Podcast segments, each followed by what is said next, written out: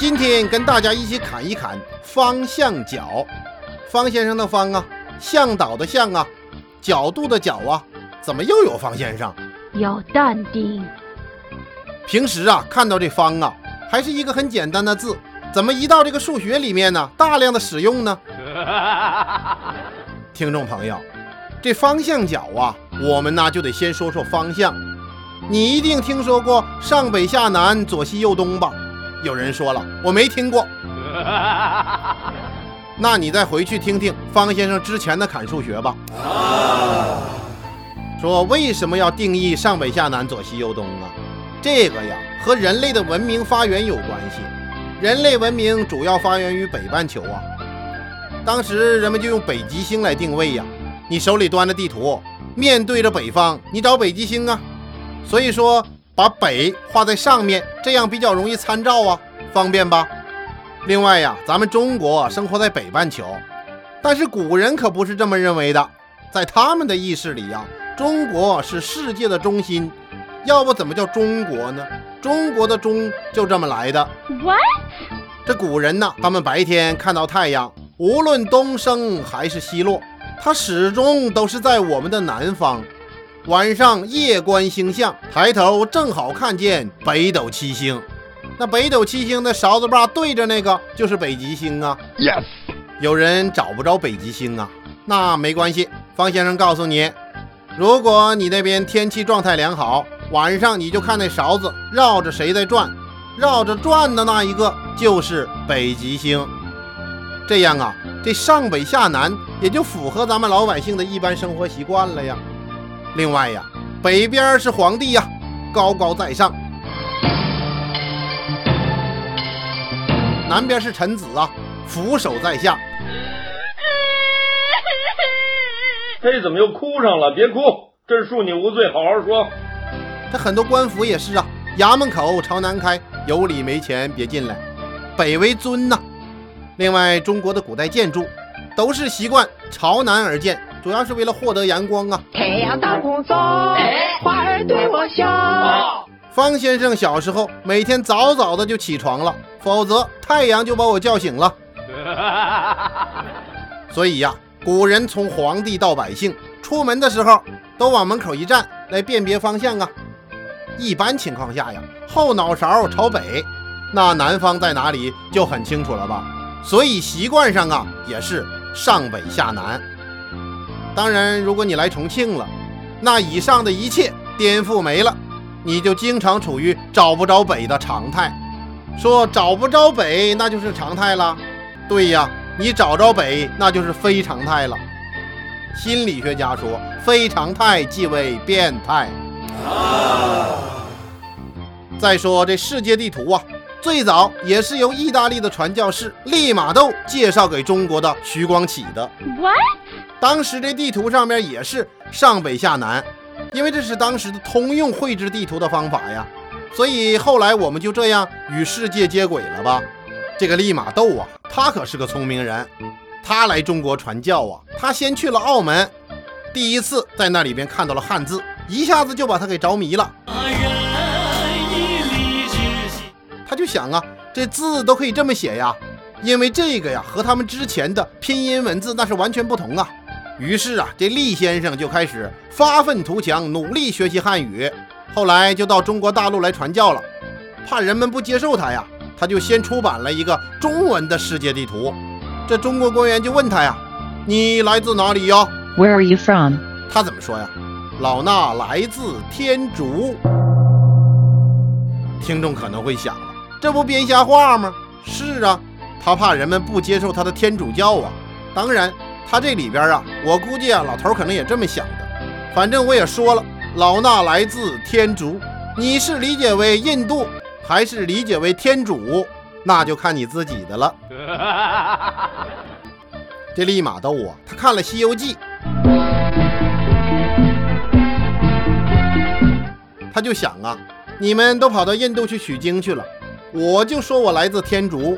其实他心中想的是，我来自天主。你爱怎么理解怎么理解去吧。果然，谎言成了卑鄙者的通行证，他在中国开始畅通无阻了呀。因为那个时候中国的佛教啊大行其道。这厉先生啊带来了各种西方的新东西，还有欧几里得的几何原本，吸引了不少好奇的中国人，特别是他带来的地图令中国人大开眼界。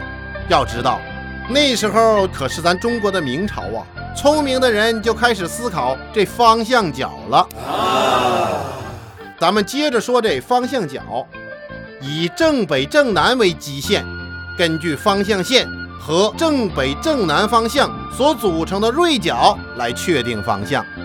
估计有人听懂了，就是还是不知道怎么确定，怎么办呢？方先生给你出个主意，站起身来听口令，我们来一个方向角大演习，起立！你面向正北站着，双手张开，与肩同高，眼睛盯着北极星。你的左手指向的就是西方，你的右手指向的就是东方，上北下南，左西右东。有人说了，方先生，我听你这段的时候正好是白天呢，没有北极星啊。我要等到晚上啊，黄昏之后月上柳梢头啊，万一晚上在阴天怎么办呢？方先生说呀，你找个指南针也行啊，在地上画一条线，南北的，那你不就找到北了吗？所以说呀，人生首先要知道自己姓什么，其次就是在任何情况下你都不能得意忘形，能找到北呀。找到北就行了。站好以后，小明出场了。这小明啊，在你右边的一个地方凝望着你的双眸。小明和你的连线，你和北极星的连线，他们的夹角就是方向角。我真的伤不起。比如，小花拿量角器一量，正好这个方向角是52度。就说呀，小明在你的北偏东52度。这么说其实不太严谨，你们的这个夹角啊必须小于90度。有人说了，那大于90度呢？大于90度你就看不见小明了，他跑你身后去了吧？有人说，我呀眼观六路，耳听八方，我能看360度，那当然不大可能，我能看359度。但是啊，这个已经不是方向角的问题了，它已经是个方位角的问题了。我们在此呢就不多侃了，我们现在研究的是方向角。听我的口令，向后转。这回呀，你看到小明了吧？但是你面对的可不是正北了呀，这回面对了正南。小明还是在东边吧，让小花再量一下，38度。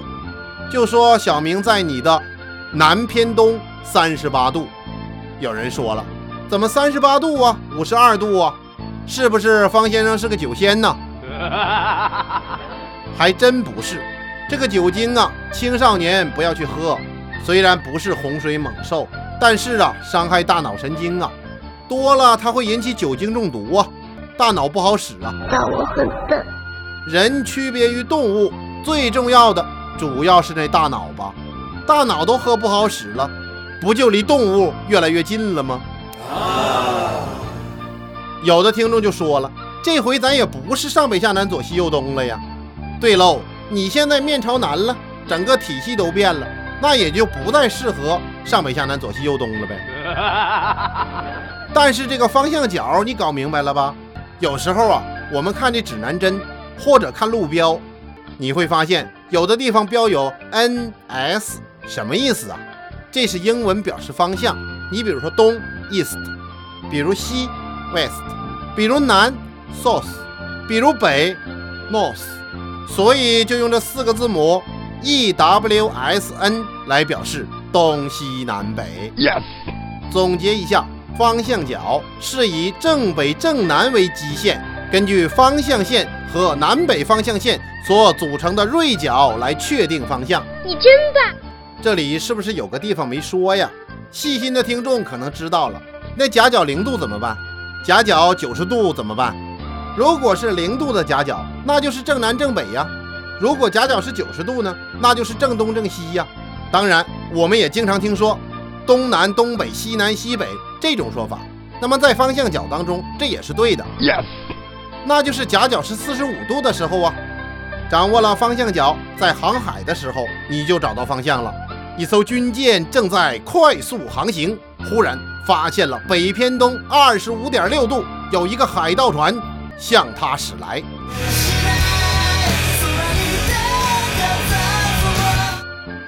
赶紧报告啊！3.14呼叫总部，3.14呼叫总部，有一可疑船只疑似海盗，请求空中支援。啊，没有飞机呀？那请求海上支援。什么？绕开？不行，船开过来了，50米了，30米了，要撞上了！啊！说国外的海盗怎么这么嚣张啊？有些地区呀，所属国家呀，这个管理能力它达不到啊。或者呀，这个地区本身就是多个国家的争议地区，这个呀就给海盗留下了生存空间了。还不要说国外了，说一个咱们国产的海盗吧，郑芝龙，还挺绕嘴的名字。明朝末年著名的海盗啊。有人说了，我没听过呀。他如果你没听说过，他儿子你一定知道，郑成功啊，民族英雄啊，收复台湾的郑成功啊。有一次方先生讲这件事儿，有一个人站起来了，说我知道，就是那个7次下西洋的三宝太监。方先生说不是哈，那叫郑和，原名叫马和。不管郑和的事了，我们说郑成功。郑成功啊，他遗传了海盗的基因呐，中日混血。因为他妈妈是个日本人，是一个有骨气的年轻人，也是个学霸呀。我要当学霸，不是一群学渣。但他呀生不逢时啊，赶上了吴三桂冲冠一怒为红颜，引清兵入关，大明江山一片清啊。当然郑成功先生啊，凭借自己的努力和他道二代的身份与清朝对抗啊。清军2度大败之后，顺治皇帝呀就封郑成功为海成功。郑成功就说了 No， 不接受啊。后来又多次大败清军，接下来呀又把荷兰人赶跑了，收复了我们的台湾，沦陷了30几年的台湾省重新回到了祖国的怀抱。郑成功也是强人一枚呀，顺治帝崩了都没搞定他。但是另一个牛人出场了，康熙大帝呀。方先生说呀，牛人相撞，那就看谁的实力强啊。有人生不逢时啊，碰到了比自己更牛的牛人，那就只有倒霉了，后果可想而知啊。郑成功最后就被病死了，享年39岁，凄然呐。估计是被毒死的可能性更大。这39岁呀，很多有名之人39岁英年早逝。方先生在此说几个吧：曹丕、曹植、岳飞、常遇春、郑成功、李自成、豪格、多尔衮、肖邦、李大钊、博古。听众朋友，好好锻炼身体吧。中国现在的平均年龄是75岁，我们争取努力健康，过好高质量的每一天。学习努力，从方向角开始。好吧，今天就砍到这里。如果碰到数学问题需要和我沟通交流的，欢迎加入我的 QQ 8736261113。如果觉得方先生的讲法和内容你喜欢，别忘了分享给更多的朋友哦。